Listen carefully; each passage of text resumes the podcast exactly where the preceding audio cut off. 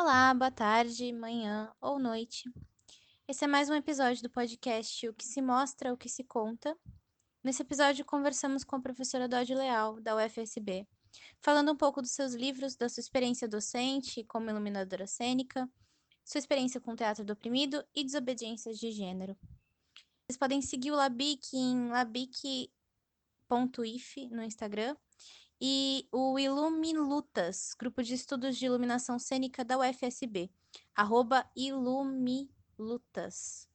Fiquem agora com o episódio.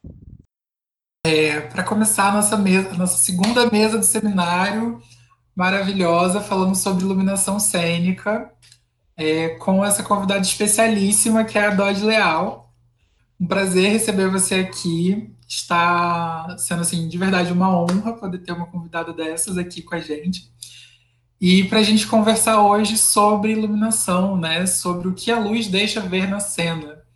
Né? Esse elemento que às vezes a gente dá uma esquecida e, e tá, né? Sempre, inevitavelmente. E aí, para começar, assim, para provocar um pouquinho as nossas conversas hoje, queria ler um poema para dar esse start. Ele é um poema que uma professora apresentou para mim no primeiro período assim de teatro educação, para falar sobre o que é ser professor de teatro, o que é teatro, o que é ser artista. E eu acho que no momento ele, para mim, ele também diz muito sobre sobre luz, o que é fazer luz no teatro, o que é trabalhar com iluminação, né? O que que é isso? E o nome do poema é O Menino que Carregava Água na Peneira. É um poema do Samuel de Barros. Começa assim. Tem um livro sobre águas e meninos. Gosta, gostava mais de um menino que carregava água na, per, na peneira. Queria ler um poema. Disse que carregar água na peneira era o mesmo que roubar água e sair correndo com ele para mostrar aos irmãos. A mãe disse que era o mesmo que catar espinhos na água, o mesmo que criar peixes no bolsos. O menino era ligado em despropósitos. Quis montar os alicerces de uma casa sobre orvalhos a mãe reparou que o menino gostava mais do vazio do que do cheio. Falava que vazios são maiores e até infinitos. Com o tempo, descobriu que escrever seria o mesmo que carregar água na peneira. No escrever, o menino viu que era capaz de ser noviça, monge ou mendigo ao mesmo tempo. O menino aprendeu a usar as palavras, viu que podia fazer peraltagens com as palavras e começou a fazer peraltagens. Foi capaz de modificar a tarde, botando uma chuva nela. O menino fazia prodígios, até fez uma pedra dar flor. A mãe reparava o menino com ternura. A mãe falou: Meu filho, você vai ser poeta. Você vai carregar água na peneira a vida toda. Você vai encher os vazios com as suas peraltagens. E algumas pessoas vão te amar por seus despropósitos. Então, com, com esse poema, Hum, muito bonito. Você, para a gente começar a nossa, a nossa conversa, é, para você contar para a gente quem é você, de onde você vem, quais são os seus caminhos com a, com a iluminação e com o teatro e com a arte de forma geral. E é isso aí. Muito bom. Muito obrigada pelo convite. Boa noite para todo mundo. Desculpa pela situação, mas acontece, né? Tecnologia, o pessoal resolveu aí em tempo. É, fico muito feliz de a gente estar aqui essa noite, então, conversando. Parabenizo a equipe da, é, do Instituto Federal Fluminense, a professora Tayanã, toda a equipe do laboratório. Estou muito feliz, parabéns.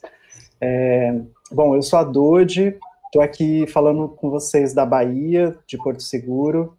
É, eu moro aqui há um ano e, e meio, vim para cá em 2018 é, para trabalhar na Universidade Federal do Sul da Bahia, onde eu dou aula no curso Artes do Corpo em Cena, é, bacharelado e licenciatura interdisciplinar em artes e também na pós-graduação em artes. É, eu tô, eu sou de São Paulo, né? Minha vida toda praticamente morei lá. Me formei também em São Paulo, estudo, fiz meus estudos, trabalhei é, toda a minha vida lá, praticamente, né? E, bom, minha trajetória nas artes cênicas, ela passa por muitos caminhos, né? Mas o principal é, principal a, a relação é, é, pelo, pelo âmago, né?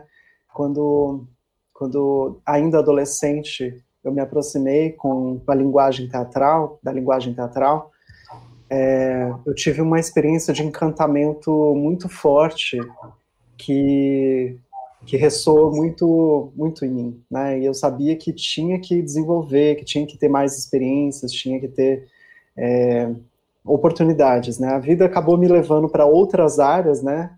É, eu acabei fazendo antes do, do curso de artes cênicas, eu fiz o curso de contabilidade, ainda que eu tinha estava fazendo técnico, né, em, em interpretação teatral junto com, com a contabilidade, eu acabei me envolvendo também com outras áreas, né?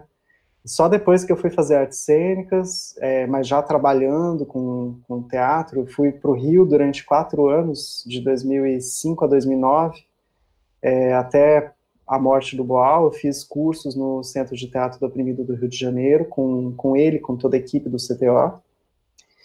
E, então, tenho o Augusto Boal como mestre, mas tenho também aprendido muito com as putas, é, então eu tenho é, as, as putas como mestras do saber ou do sabor que, que tem me, me, trazido novas, novos questionamentos sobre o fazer cênico, né? Sobre a arte, sobre a relação com o corpo.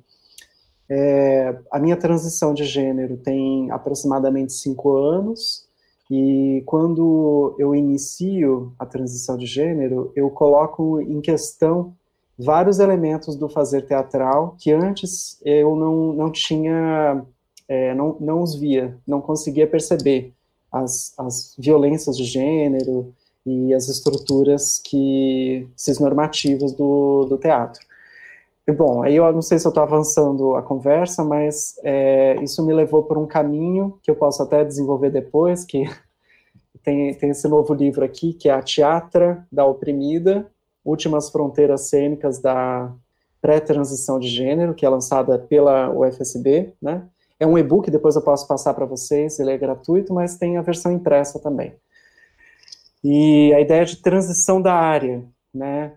E as visualidades da cena é, na verdade, um, é, um, um percurso que eu, que eu desenvolvi no meu doutorado, que foi sobre performatividade transgênero na USP, no Instituto de Psicologia, sou doutora em Psicologia Social, é, e o trabalho foi sobre recepção teatral, e eu fiz um trabalho em três campos diferentes, né, performance, espetáculo e é, pedagogia, um processo pedagógico, e aí, nos três, eu tive como resultado da, da, da interrogação estética da transgeneridade, as visualidades da cena apareceram como resposta de, de traços estéticos. E aí eu comecei a trazer mais elementos, né? E, e quando eu tive a oportunidade de vir para cá e me dedicar exclusivamente à iluminação cênica, teatro, educação e performance, é, eu criei um laboratório que se chama Ilumilutas, que é uma corruptela que une exatamente essas duas noções, né? Luz e luta.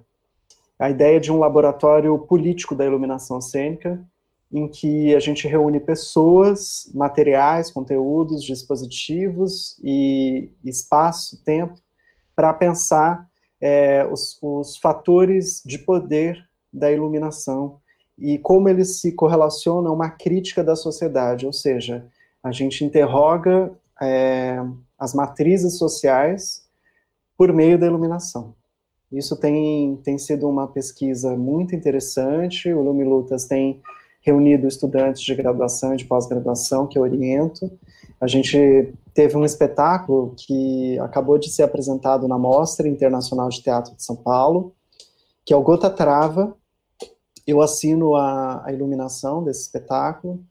A gente apresentou na, na MIT e foi, foi muito interessante. Gota Trava é uma adaptação é, do, da obra Gota d'Água, do Chico Buarque e Paulo Pontes, e também Medeia, do Eurípides, onde a gente faz uma leitura transgênera da obra, né, dessas duas obras, né, de Medeia e Joana, a partir da experiência da protagonista, que é a Casângela. É... Ah, sim, tem... Aqui alguém comentou aqui que é o book versão impressa, com certeza passa aqui o endereço para mim depois, que eu envio para o Instituto Federal. E, e, com certeza o, livro é, eletrônico ele é gratuito e pode ser amplamente distribuído, tá? Depois eu passo o link também.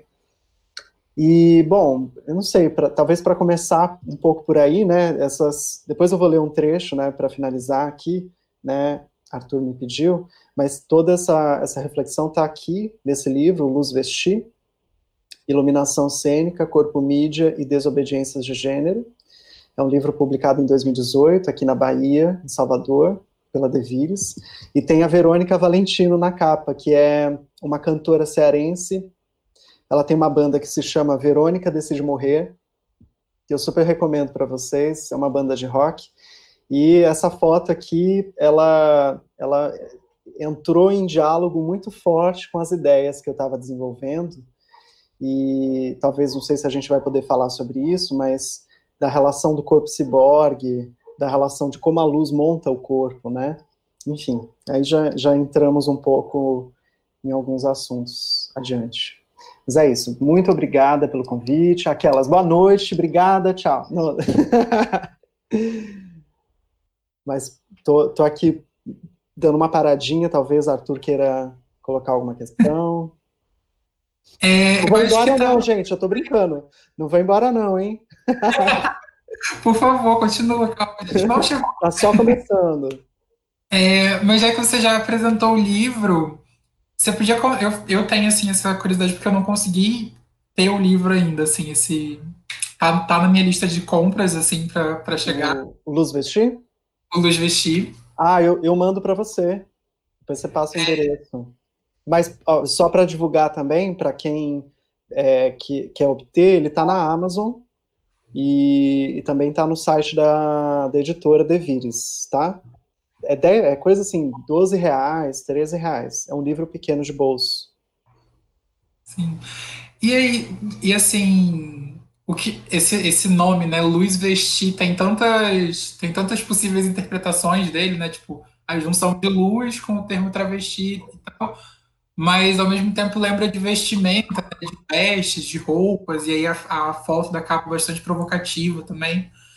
É, você podia contar para a gente então um pouquinho sobre, sobre esse livro, tipo, da onde veio essa pesquisa, como que você caiu nela e qual é qual é essa essa essa pesquisa, como a gente chega a esse termo e o que é que ele representa, né? O que é que quer dizer esse esse nome, sobre o que é que é isso, sobre sabe o que que isso fala e principalmente talvez é, como isso tem a ver com a sua prática, como isso tem a ver com a sua prática enquanto artista e enquanto iluminadora e enquanto performer e enquanto professora? Várias perguntas dentro de uma só, né, eu acho. Sim, bom, muito obrigada pelas perguntas.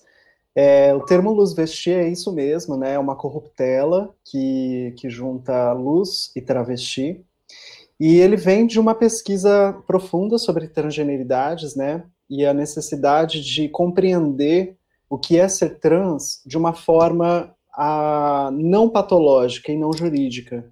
Ou seja, é, o que eu faço na minha pesquisa é trazer o estudo de gênero, o estudo das transgeneridades, tirar da medicina, tirar do direito e trazer para as artes cênicas e trazer especificamente para a iluminação, dizendo, esse é um estudo que nos diz respeito na, na expressão cênica, não que no direito, na medicina, também não se possa estudar. No entanto, essas áreas, elas, é, digamos assim, se apropriaram do conteúdo das transgeneridades, das desobediências de gênero, de uma forma geral, e, e normatizam, né? O problema grande da, da medicina e da, da, do direito é a normatividade, a normatização, e, e, a gente precisava, né, até, até eu fazer minha pesquisa não, não encontrei estudos que se aprofundassem na estética das transgeneridades e trouxessem interrogações visuais, cênicas, sobre o que é ser trans e como que a expressividade das transgeneridades tem a mudar os modos de fazer cena. E aí, esse é o grande trunfo da, da pesquisa, né, porque até então, eu estava fazendo, eu fiz uma pesquisa é, aprofundada sobre transgeneridades, tendo como resposta a visualidades da cena, a luz, mas eu acho que o caminho inverso ele está sendo mais é, indicioso para mim de como as coisas estão caminhando na sociedade. Ou seja, é, a, a, luz tem a modificar a luz e, e os elementos das, das transgeneridades têm a modificar os modos de fazer a, a cena. E é por isso que, que eu fiz essa provocação. Da, deixei de, de propor que a gente visse a transição de gênero de pessoas e procurasse entender a transição de gênero da área. Então, a transição do teatro para teatra não é simplesmente uma, um modismo de trocar uma letrinha. Uma letra é uma, uma representação de um conjunto de valores, de propostas, de provocações. E isso tem a ver com métodos, né? Tem a ver com interrogações, com pesquisa, com reflexões transfeministas. E especificamente o termo luz vestir, ele, ele diz sobre a, a, potência, a força lírica da, da luz, expressa pelas desobediências de gênero, e principalmente da importância que tem os corpos trans no fazer teatral e de como a nossa presença nesses espaços de pensar o teatro e agora, né, justamente ao pensar o teatro, chegar na teatra, né, mas de pensar a cena, de fazer cena e de fruir a cena, modifica ela, modifica os fazeres. Então, luz vestir é um pouco isso. E tem o outro lado desse termo, que eu acho muito interessante também, que é renovar o vocabulário das transgeneridades. É, muitos, é, muitas novas palavras do Pajubá a gente vem criando e vem usando, né, no, não só no movimento trans, mas na, na arte feita por pessoas trans, e, e, eu acredito que a contribuição que Luz Vestir dá, pro, não só para o movimento trans, mas para as artes de uma forma geral, é essa renovação de vocabulário. Então, Luz Vestir é uma criação que eu fiz em esse termo, né? Ele, ele nasceu na virada de 2017 para 2018, quando eu já estava finalizando a tese. E, e esse livro, especificamente, é uma parte da tese de doutorado, né? Que eu sintetizei é, eu retirei uma parte, da, a tese é enorme, depois se vocês quiserem eu pego aqui, eu tenho, tenho na, na internet também, vai ser lançada em livro a versão completa. Mas eu retirei uma parte da tese é, que, que se aprofundasse nos estudos da luz, né, como, como esse livro, e esse realmente foi, essa foi a minha prova do, do concurso público, né, então eu fiz a, esse material justamente para apresentar na, nas provas aqui da, da Universidade Federal. Eu passei, né, tomei posse e estou é, trabalhando em torno desse, dessa pesquisa, dando continuidade a ela. Então, também não é uma pesquisa finita, né, é uma pesquisa que está em processo, com, com a qual eu tenho, aprendido muito também, né, com, com as travas daqui. Aqui em Porto Seguro, por exemplo, eu tenho um, um estudante de mestrado que está fazendo uma pesquisa que se chama Sarará, é, que é muito interessante, é um sarau do protagonismo transnegro. E esse sarau, ele está acontecendo numa casa de cultura, que se chama Baiomi, que fica no bairro do Cambolo, na periferia de Porto Seguro, e o projeto está com muita força, está muito interessante, está trazendo novos, novos elementos, novos indícios, é, cruzando a, a pesquisa de gênero com a pesquisa étnico-racial. Inclusive, o Sarará Trans esteve na MIT também, a gente levou para São Paulo pela primeira vez. Fica aqui a propaganda. Quem sabe no futuro a gente consiga levar o Sarará Trans para o Rio também, para campus, né? Para o IFF, quem sabe, né? Nossa, seria incrível, assim. Eu acho que quanto mais a gente puder promover intercâmbios, melhor, melhor assim. Uhum para mim, extremamente. Não é uma palavra que, que apareceu no que você está falando, mas intercâmbio, né? Intercambiar ou cambiar e, e, modificar as coisas é uma coisa que permeia muito essa, essa trajetória. E aí eu lembrei de, de um. Eu não vou lembrar, obviamente, o autor, mas de um texto que eu estava lendo que, eu, que o cara falava sobre uma luz cambiante, né? Uma luz que transforma que transforma a cena nesse sentido. E aí eu já vou aproveitar e, e puxar uma, uma pergunta que a Raquel fez, que ela perguntou para você, que é como é poética e artisticamente dar luz e iluminar o corpo trans como discurso da cena? E qual o feedback dessa ação? Vamos lá. É, você pode repetir a pergunta? Posso. Ela perguntou assim, ó, é, foi a Raquel Fernandes, que é a coordenadora do curso aqui, e ela perguntou o seguinte: como é, poeticamente e artisticamente, dar luz e iluminar o corpo trans como um discurso da cena? E qual o feedback dessa ação? É, eu acho que eu não tenho uma resposta única, né? Eu tenho, tenho, acho que é essa grande pergunta, né? Tenho feito essa pergunta nas práticas, mas é, eu, eu, eu, até, na verdade, acho que a gente tem feito uma pergunta inversa. É, e isso talvez, eu não sei como que, que algumas pessoas negras que têm feito estudos em iluminação estão vendo, mas aqui no Ilume Lutas a gente é, procura fazer uma pergunta assim, que não é qual é a luz para o corpo negro, qual é a luz para o corpo trans. A gente faz um pouco o contrário. O que o corpo trans tem que muda a luz, que muda a forma de iluminar, ou que o corpo negro é, apresenta, ou seja, a gente está falando de corpos não hegemônicos, de grupos sociais, demarcadores sociais de desigualdade, e grupos que tradicionalmente não pertencem a esse campo da iluminação cênica, no discurso, na prática, a gente tem pouquíssimas pessoas negras, é, agora que estamos começando o movimento de mulheres na iluminação mais forte, né, e pessoas trans, dá para contar nos dedos, né? Quantas pessoas trans tem na, na iluminação. Então, na verdade, a, a pergunta que eu tenho feito, né, só para olhar dialeticamente para a situação, né, é quando, como que o corpo trans modifica o fazer da luz.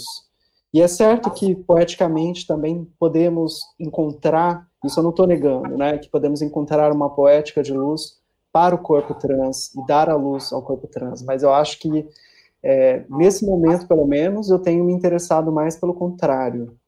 O que, que a, a iluminação cênica tem a se modificar, a se rever, a se repensar a partir das transgeneridades.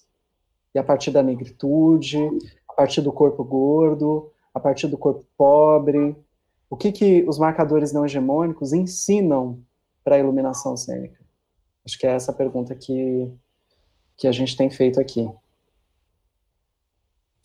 Eu acho, eu acho que é uma, é uma inversão muito instigante quando a gente pensa que normalmente o, o campo da iluminação e das visualidades de maneira geral, a cenografia e tal, é, normalmente ele é pensado de uma maneira mais técnica, né? Ele é mais pensado qual é a técnica que eu vou fazer para isso, exatamente. Qual é o, o efeito que eu quero para não sei o quê. E aí a gente começa a mudar o caminho, né? Não é qual, qual, que, que, técnica eu quero para fazer alguma coisa. Isso. O que que alguma coisa me pede de. Exato. De, e é uma inversão extremamente provocadora e que chama para um lado inventivo, né? Chama para uma para uma luz mais inventiva e menos tecnocrática, talvez. Isso, e é interessante porque a gente passa a pensar o que é luz, né? A gente repõe as perguntas, o que, o que é o fazer da luz. E uma das coisas que, que a gente tem feito, né? Porque quando a gente parte da pergunta como iluminar um corpo trans, por exemplo, é quase como se a gente já tivesse os equipamentos prontos ou tivesse as estruturas.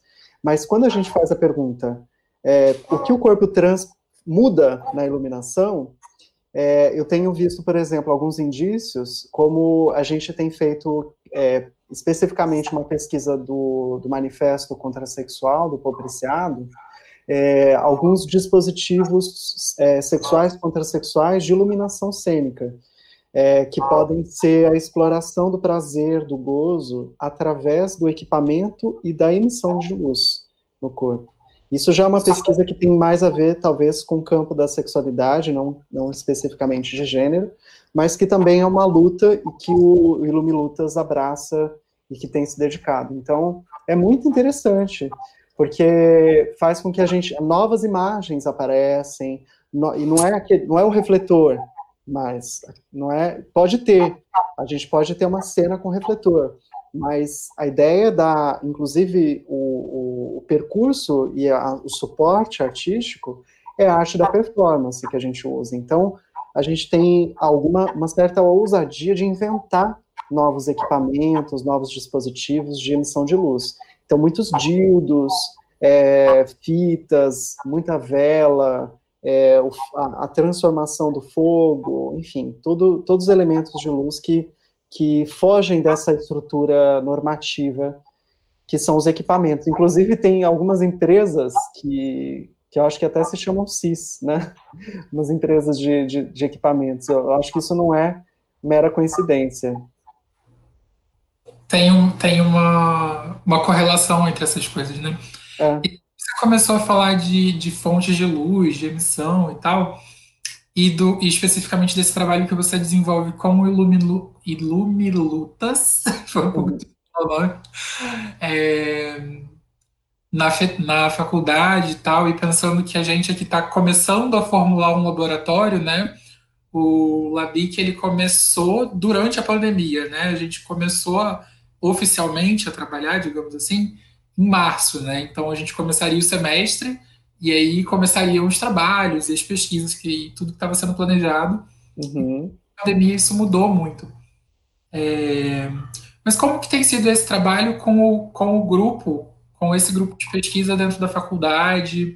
É, como ele se relaciona com o espaço universitário, com o espaço da cidade, com esse, com essa questão de aparato técnico também, né? Porque mesmo que a gente talvez não esteja falando de dispor dos refletores, já que eles nem sempre são o, foco da pesquisa, pelo que eu entendi, é, mas ainda assim existe um aparato técnico e ele está ele tá associado aí, esses objetos ainda estão associados a um estigma, né?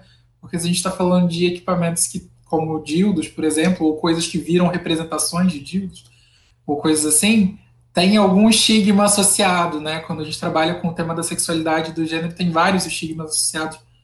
E como tem sido, então, tentando formular, fechar a pergunta, assim, como tem sido essa relação da faculdade, da, da universidade, com a cidade, com o, com, com o conduzir da pesquisa e como isso tem acontecido, assim?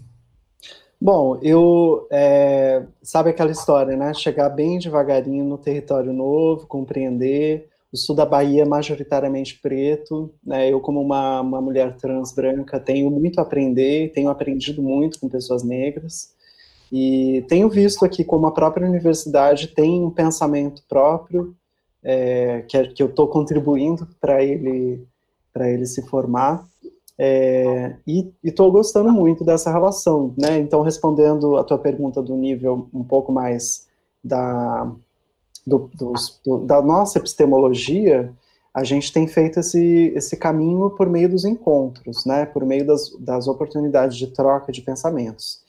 É, e, e, especificamente sobre o espaço, equipamentos, veja, é tudo novo mesmo, né? Então, da mesma forma que, que a gente prescinge dos equipamentos tradicionais da iluminação para fazer uma pesquisa de criação de novos equipamentos a partir de materiais contrassexuais, esses materiais contrassexuais eu, eu tenho que trazer do meu bolso, enquanto professora, né, a universidade ainda não dispôs recursos para comprar, e é, os equipamentos de iluminação da universidade, eles não existem. Na verdade, a gente acabou de receber, no final do ano passado, seis é, par LED e uma mesa, que a gente já operou, já, já fizemos é, alguns espetáculos lá, mas que, que é muito restrito, porque não só temos esse equipamento. Já fizemos um pedido de compra, a universidade é nova também, né?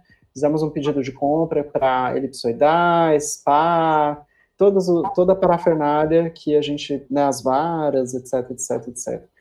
Mas ainda assim, o, ou seja, o laboratório não está formado, né, e, e, isso, né, dialeticamente está sendo uma, um, um, ruim, por um lado, porque a gente não tem esses recursos, e por outro lado, a gente tem aproveitado justamente porque a pesquisa que eu estou fazendo não, não pede esses recursos, mas é, eles têm que ter, né? Eles têm que existir. Então, é, na cidade, né, Porto Seguro é uma cidade majoritariamente turística, é, e, e, a universidade acaba ficando numa relação um pouco distante, ela fica na estrada, mas a gente está tentando se aproximar. Então, fizemos uma oficina em agosto com a convidada Marina Matei, é, que é uma cantora e atriz de São Paulo, que estava aqui em residência artística e professora convidada, é, travesti também, que tem estudos é, do corpo, da visualidade da cena, muito interessante. E ela deu comigo essa oficina, é, a arte da performance e a contrasexualidade da iluminação cênica no Centro de Cultura de Porto Seguro, que foi no centro da cidade.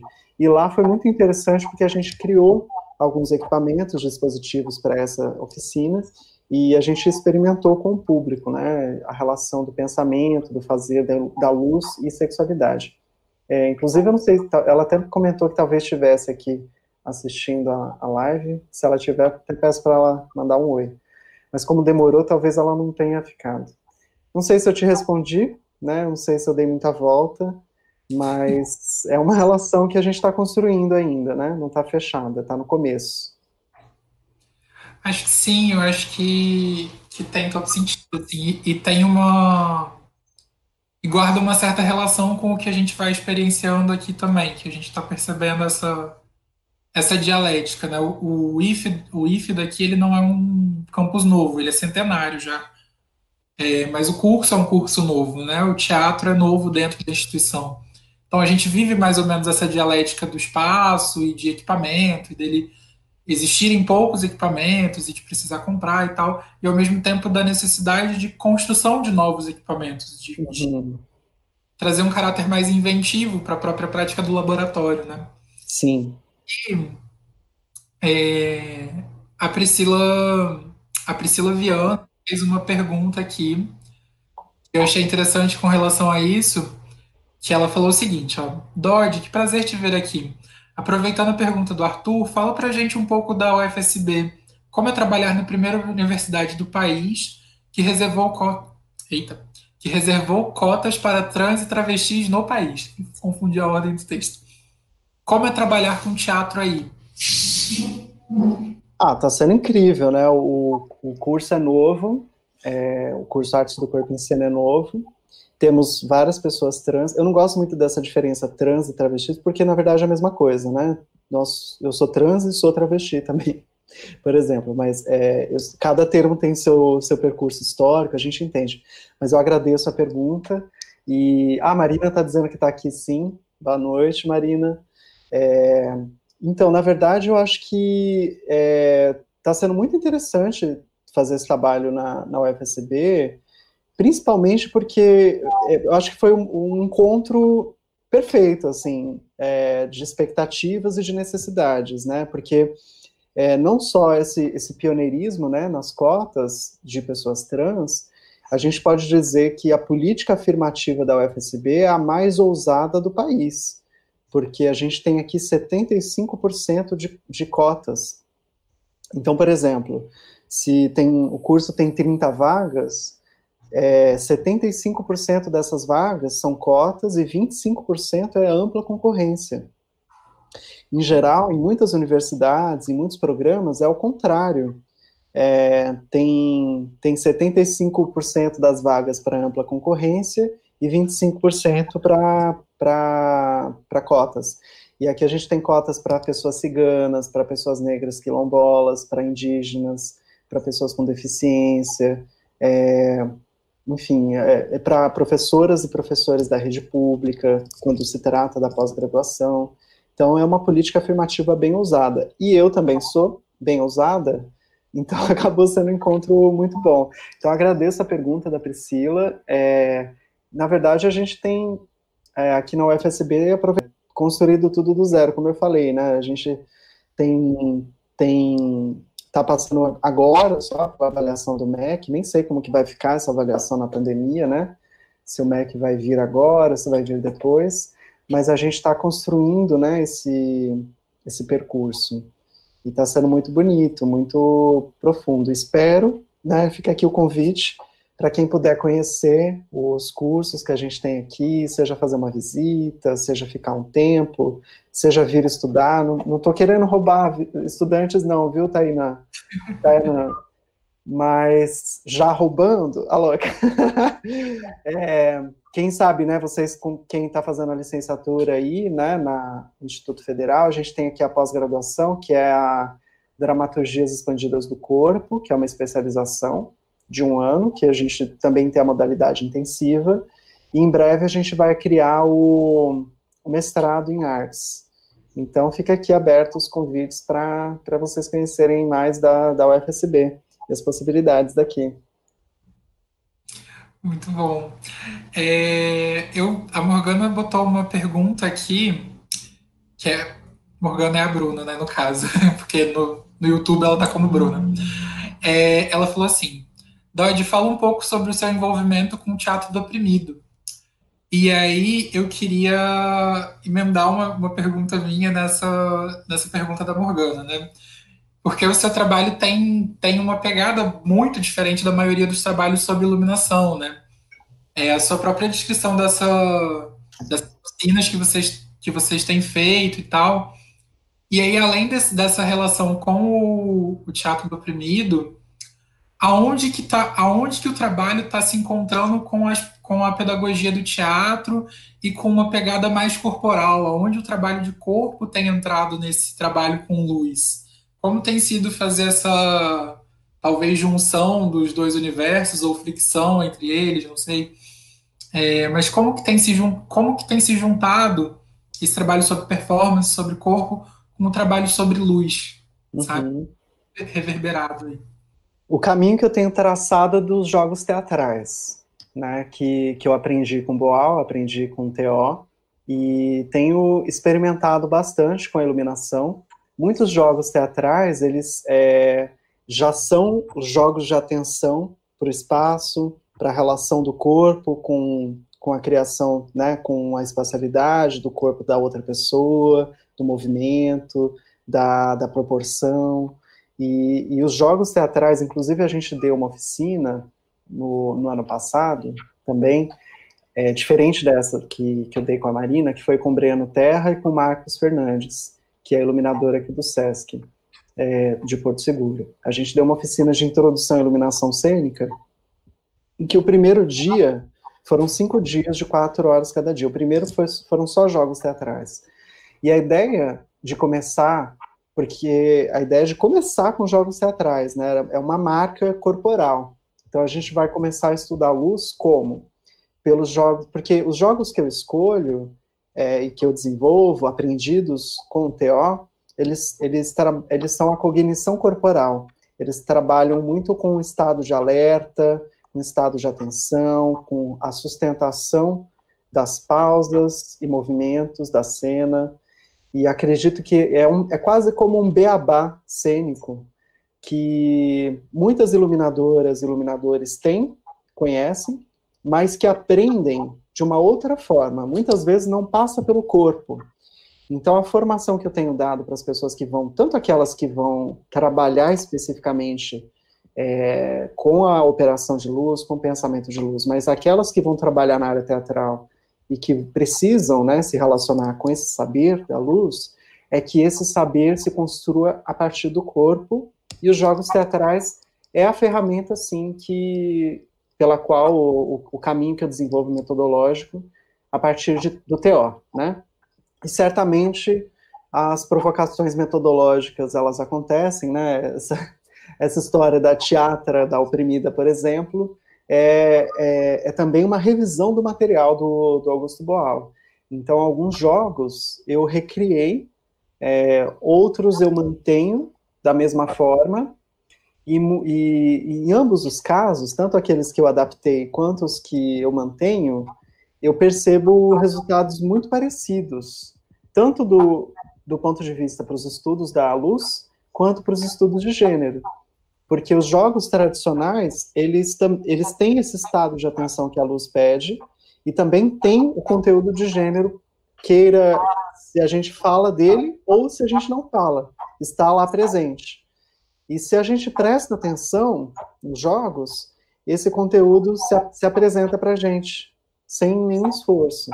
E está sendo um, um percurso muito interessante, assim, porque é diferente, completamente diferente da palestrinha, né?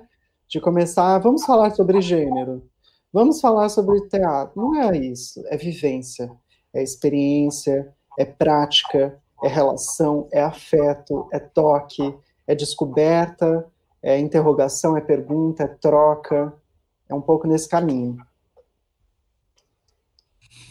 Que é, que é uma, uma aproximação assim que é completamente inovadora, né, para todos esses campos, eu acho. Acho que tanto para o campo da luz quanto para o campo do, da, das artes cênicas como um todo, quanto para o campo do gênero, né? É, você vai friccionando todos esses eu não vim aqui para brincadeira, não. Eu não né? vim aqui, não, imagina. Perfeito, assim. É e é... nessa fricção, assim, você percebe que se se uma coisa sobressai a outra, se, se alguma coisa destaca da outra, se alguma coisa se, se mostra mais gritante do que a outra, ou se é sempre um, um nível talvez mais plano, uma como, como é a relação entre esses campos de força e entre os próprios elementos do, da, da própria e, e entre os próprios elementos da cena também dentro desse trabalho. Alguma coisa se sobressai, alguma coisa se sobressalta, alguma coisa ficciona mais que outra, talvez, não sei, ou, enfim, existe ah, um não existe. É uma ótima pergunta. O que a gente pode pensar, talvez, é que a presença de pessoas trans, ela nunca, nunca existiu no, no fazer teatral como a gente está começando a criar agora, né? Não que nunca existiu uma pessoa trans fazendo, é que não era muito expressivo, não era vistas, não éramos vistas, né? Então, hoje, por exemplo, eu sou a única professora trans de artes do ensino público federal superior do, do Brasil e talvez do mundo de todos os tempos. E isso é uma responsabilidade muito grande, mas é grave, porque a gente precisa ter mais professoras trans é, e professores trans também ensinando artes, né? E, isso eu vejo como é uma, uma medida de forças. Então, há uma necessidade de que os estudos teatrais aprendam com pessoas trans, aprendam conosco. Então, isso tem, né, na relação de forças, eu acho que é hora dos estudos teatrais ouvirem, aprenderem mais. Mas tem um outro lado disso, que é, é há muita especulação, né, eu vejo muito, ah, então vamos ver, o que que essa, essa professora trans está tá dizendo, está criando, né, o que que é ser trans, o que que é, ou, ou eu sou chamada, nossa, lives agora, é toda semana, mas antes das lives também, né, estava sendo chamada bastante para falar, porque eu acho que gera, de um lado, essa necessidade de conhecimento, de informação, de referência, né, eu não sei vocês, mas eu, no meu caminho inteiro, enquanto estu, estudiosa da cena, eu só tive uma professora trans durante toda a minha vida, que na verdade não era nem da área teatral, era uma professora de francês. É, eu não sei vocês, mas é, é uma necessidade elementar, né, ter uma, uma professora trans que ap apresenta o saber. Não é porque eu sou trans que eu, que eu falo só de uma coisa ou de outra, não, mas é porque é, é a experiência, né, de, de as pessoas compreenderem é, outros modos de, de fazer e de pensar. As pessoas cis, principalmente, né. E, e, nesse, nesse contexto, eu acho que, que as coisas vão mudando, inclusive para o próprio movimento trans, né? Porque eu tenho contribuído, e não só eu, né? Tem muitas artistas trans é, que também têm feito isso na dramaturgia. É, a Marina Matei está aqui, ela é atriz, né? Ela é cantora. Então tem outras artistas trans na música, inclusive, que é, tá, bom. E acho que a gente está tá trazendo a, a, o pensamento da arte para falar de transgeneridades para falar do mundo, para também olhar a vida é, de uma forma expandida, né? É um encontro de saberes, na verdade. Mas é certo, como você disse, né? É uma boa pergunta, porque não é de igual para igual sempre, né? Existe é, disputas, existe desequilíbrios de forças, né? É muita hipocrisia a gente sempre lidar como, ah, que bom, agora é isso e isso, juntou, acabou o problema, né? Tem, tem uma, tem, vamos os estudos trans, os estudos da luz, os estudos de corpo, da cena, tá junto? Beleza, acabou. E não, pelo contrário, só começou. Né? Eu vejo que o caminho está traçado, com muita necessidade de, de experiências. Né? Alguém aqui no, no chat acabou de, de responder ali, disse que nunca teve uma professora trans. Então, isso, na verdade, é uma urgência. Né? Vejo que o caminho é esse. Essa relação, assim, na minha educação até hoje, eu também nunca tive uma professora trans, assim. É, quando muito, uma, uma professora que se assumia lésbica ou um professor que se assumia gay, mas pessoas transexuais não, não estiveram presentes assim na minha formação enquanto professores.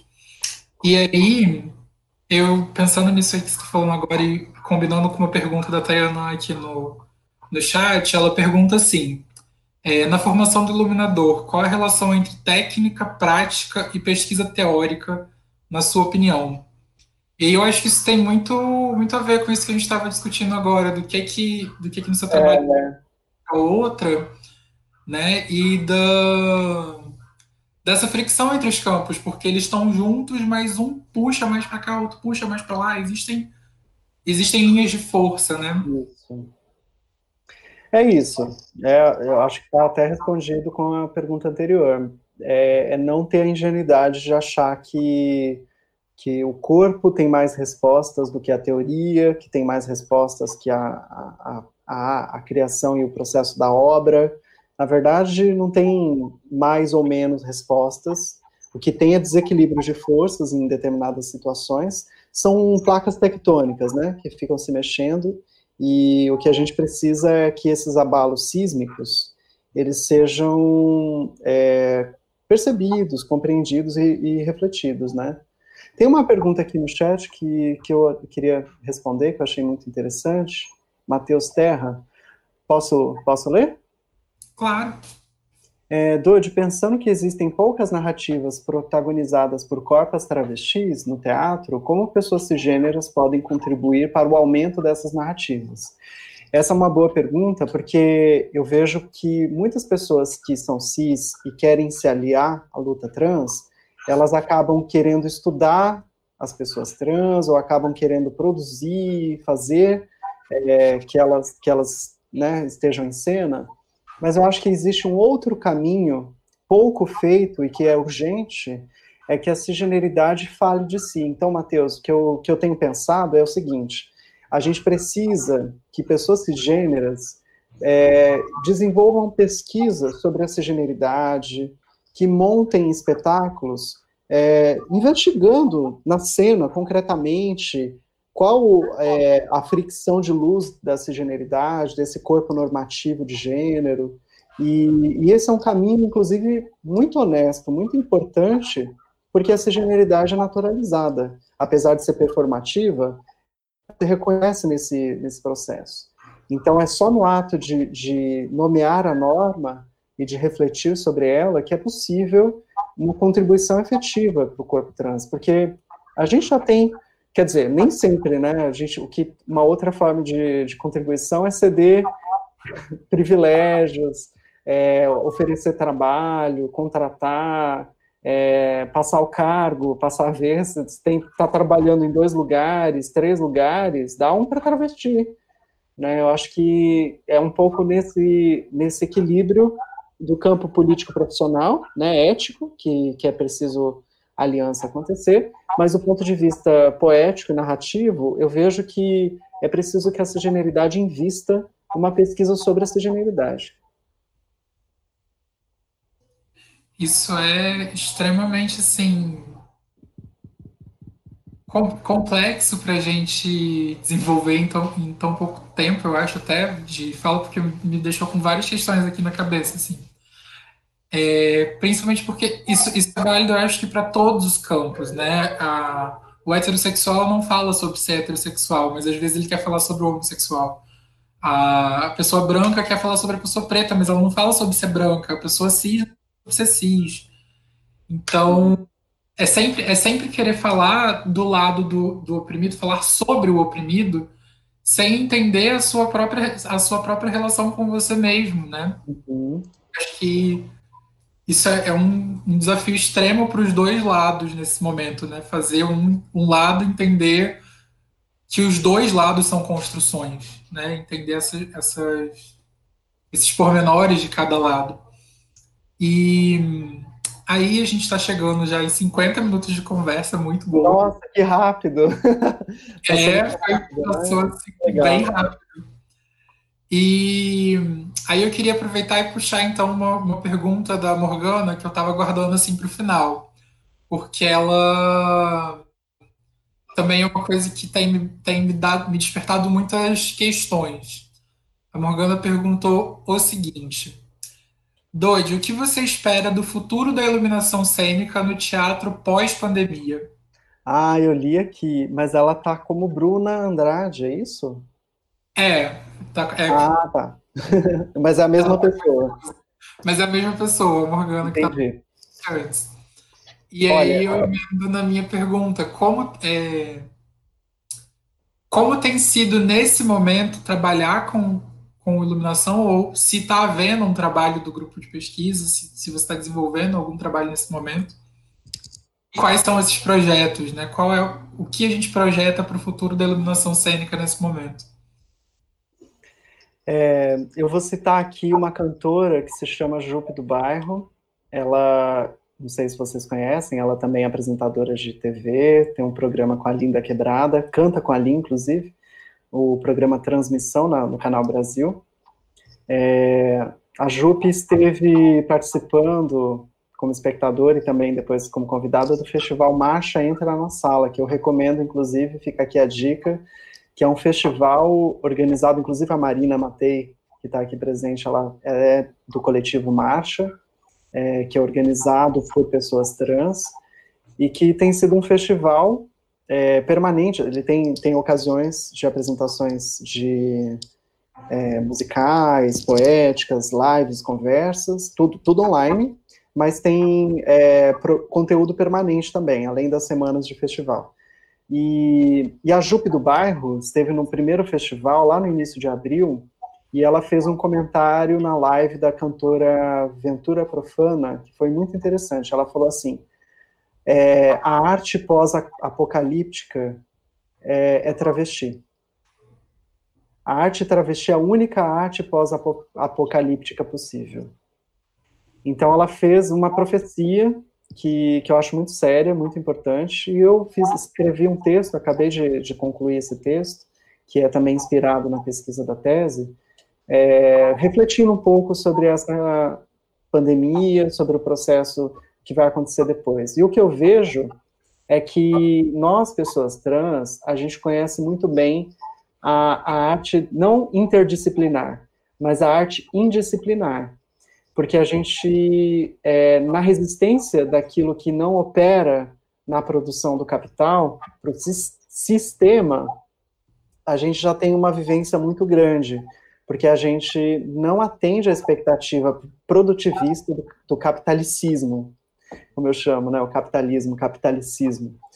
E eu acredito que nós temos muito a ensinar à sociedade de como resistir, atravessar esse momento e refazer tudo, a começar, no, no caso nosso, né, pela nossa vaca fria, como diz a Viviane Mosé, que é a iluminação cênica, que são as visualidades da cena. Então, o que, o que eu vejo é que dar a pensar espaços, e, e, por exemplo, essa experiência que a gente tem a compartilhar da iluminação cênica, do Ilumilutas, é um espaço muito importante de, de ser discutido de ser visto. Então, só agora, por exemplo, que, que eu estou sendo chamada para conversas de outros canais de iluminação, tem Mulheres na Luz, é, o Marcelo de Santana de, de Brasília também me chamou, agora vocês da, é, do, do, Instituto Federal do Fluminense, mas em geral eu sou chamada mais para conteúdos específicos de estudos teatrais e de gênero do que da luz, né? Então eu vejo que a importância que tem nesse momento é de que os estudos de iluminação ouçam as travestis, ouçam as pessoas trans, porque nós temos muita, muito a contribuir. E, nesse momento, eu apostaria muito mais na resistência e na improdutividade do que exatamente dizer que, que eu sei quais são as respostas é, do que vai acontecer, na, que tipo de método que a gente vai usar ou não vai usar. Pelo contrário, eu acho que a gente está mais para aprender com, com o apagão ou com aquelas luzes que do confinamento, né, as luzes da residência, isso também para quem tem, né, para quem tem residência, porque tem muita gente que está, é, por exemplo, eu vejo plaquinhas de, de várias, é, vários povos indígenas, em vez de fique em casa, fique na aldeia. Então, qual que é a luz de uma aldeia, por exemplo, né? E eu acho que a gente tem muito a aprender com outro, outras formas de resistência, é, e a luz, então, o Ailton Krenak, né, que é uma pessoa que, que eu admiro muito, que eu leio, que eu acho interessante, ele, ele tem estudos que falam que os povos indígenas nunca foram humanos, é, porque esse conceito de humanidade é ocidental, branco, cisgênero, veio com a colonização, então, os povos que nunca atenderam essa expectativa, é, agora postos em evidência e, e, quase em ameaça de aniquilação, né, com, com as, as, a pandemia nas ruas e o pandemônio na presidência, a gente vê como é, a gente, enquanto os corpos brancos, né, no caso também os, os outros corpos não indígenas, tem muito a aprender sobre essa resistência, né, então que vai acontecer depois é muito menos aquilo que a gente pode prever enquanto método e muito mais as atitudes, os pensamentos que a gente vai construindo no caminho. Eu vi que a Marina Matei fez um comentário, né? Aqui, ó, dias 4 e 5 temos Taka Night Entra na Marcha, festival online LGBT, só com artistas paraenses. Acompanhe pelo arroba Festival Marcha no Instagram. É... Bom, sei se eu respondi também a pergunta, né? Fui muito além. Acho que eu acho que está respondido, sim. Eu acho acho extremamente importante a gente lembrar das indisciplinas, né? Porque a gente está muito ocupado com as disciplinas, com entender é, que existe um que existe uma iluminação, existe uma cenografia, existe, um, existe um negócio e as coisas talvez sejam mais indisciplinadas, mais misturadas e friccionadas do que simplesmente divididas dessa maneira, né? Sim. É... E aí, eu queria pedir agora aquilo que eu tinha pedido para você antes, de que você deixasse um trecho de, de texto, de poema, de literatura, do que fosse, é, sobre esse momento que a gente vive, sobre esse assunto que a gente trata, sobre essas vivências que a gente troca e que perpassam por aí. E aí, o que você tem? Ó, vamos lá. Vai começar um pouco mais teórico, mas vai ganhando, vai ganhando ritmo aqui. A iluminação cênica, trabalhada a partir dos condicionantes psicossociais de gênero, permite que sejam levadas em conta as matrizes políticas para balizar as funções estéticas da luz. A performatividade da luz cênica é também uma interface do reconhecimento recíproco é, dos processos de gênero junto à recepção. A motricidade lírica da iluminação, ao pôr em jogo de cena a modulação, a seletividade, a tonalidade e a atmosfera, oportuniza a evidenciação mútua entre público e encenação da relação entre o movimento de luz e a compositividade visual de gênero.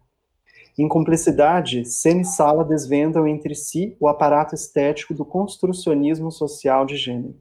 A transgeneridade, trabalhada a partir da iluminação cênica, pode se dar em múltiplas operações de visualidade.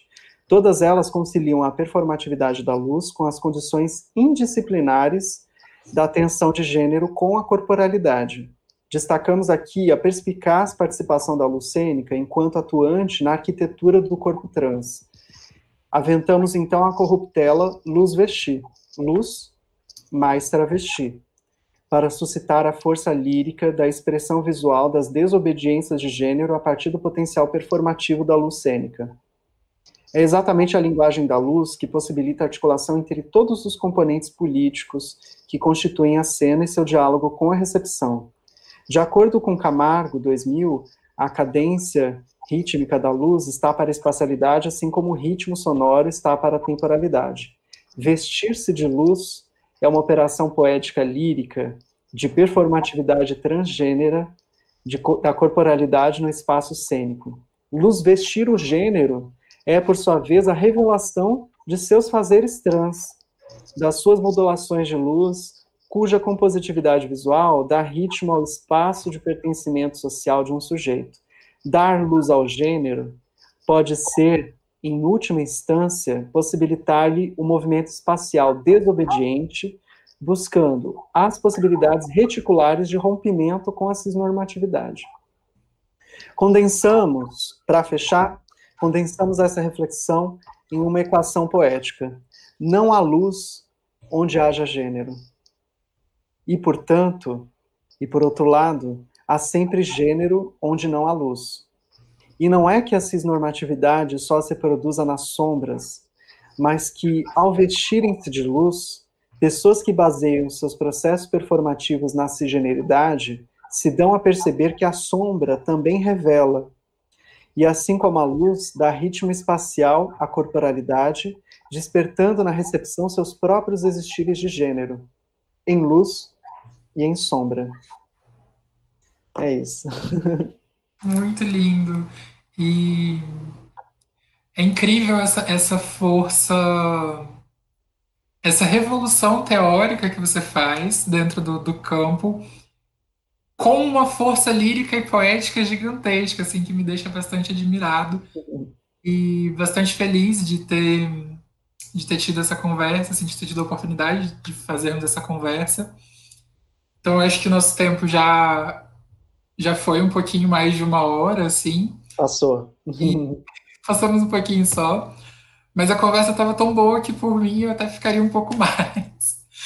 Mas acho que, enfim, lives também tem uma. É isso, tem o seu tempo. Os aguentam. Só para dizer que esse trecho que eu li está aqui, né, no, naquele livro que eu comentei, Luz Vestir, está disponível para compra na Amazon. É, quero agradecer vocês, muito, muito feliz pelo diálogo. Espero um dia, em breve, que a gente possa se conhecer pessoalmente, toda a equipe. É, parabéns novamente pela iniciativa. Espero que os outros dias são mais dois dias, né? Vocês querem fazer a propaganda para o pessoal? Todo mundo sabe, né? Sim, a gente tem ainda. São mais três dias, na verdade, né? Quarta, quinta e sexta ainda com oficinas, agora as oficinas começam amanhã, tem duas oficinas na quarta e na quinta tarde, de luz e de maquiagem. E a gente ainda tem uma mesa de cenografia amanhã, uma mesa de maquiagem, de caracterização. Que legal. Na quinta-feira, e no final temos, vamos ter uma mesa sobre encenação, é, sobre a perspectiva da direção teatral, sobre as visualidades da cena. Então, é programação aí longa e extensa e maravilhosa. E de novo, muito obrigado por estar aqui. Um prazer. Obrigado a todo mundo que assistiu a gente, que ficou aqui com a gente, quem mandou pergunta, quem contribuiu. Não se esqueçam, as pessoas que precisam, né, as pessoas que querem é, receber um certificado de participação aqui para currículo, para horas acadêmicas e tudo mais, é, o link está no chat e ele, o chat expira assim que a live acaba. Então, peguem o link aí, cliquem nele para poder assinar a lista de presença, né? E ter essa emissão de certificado para quem deseja. E é isso, muito obrigado. E... Obrigada. Então, boa noite para vocês, se cuidem e vamos derrubar logo esse presidente que ninguém merece. Não aguentamos mais, não é mesmo? Por favor, vamos tirar logo, tira. Não dá mais, chega. Nunca deu, né? Na verdade. Pois é. E é isso, gente.